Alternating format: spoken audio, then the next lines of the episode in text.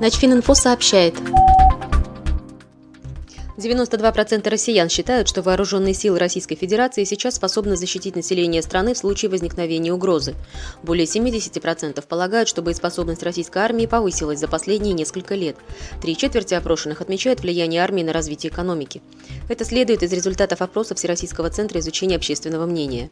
Всероссийский опрос в ЦИОМ был проведен в октябре в 130 населенных пунктах 46 регионов России среди 1600 респондентов. Статистическая погрешность не превышает 3,5%. Оценки боеготовности вооруженных сил близки к максимально возможным. Скептически настроены в этом вопросе только 5%. При этом, уточняют социологи, чем старше респонденты, тем более заметны для них достигнутые изменения. По мнению генерального директора ВЦИОМ Валерия Федорова, столь высокая оценка сформирована прежде всего позитивным информационным фоном последних трех лет. Крупномасштабные военные учения, популярные военные игры, поступление новой техники войска – Огромную роль сыграли эффективное участие вежливых людей в освобождении Крыма и успехи российских воздушно-космических сил в сирийском конфликте. Далее эффект усилия министра обороны Сергея Шойгу по восстановлению общественного престижа офицерского корпуса и армии в целом. Начфининфо. Информационный портал для военнослужащих.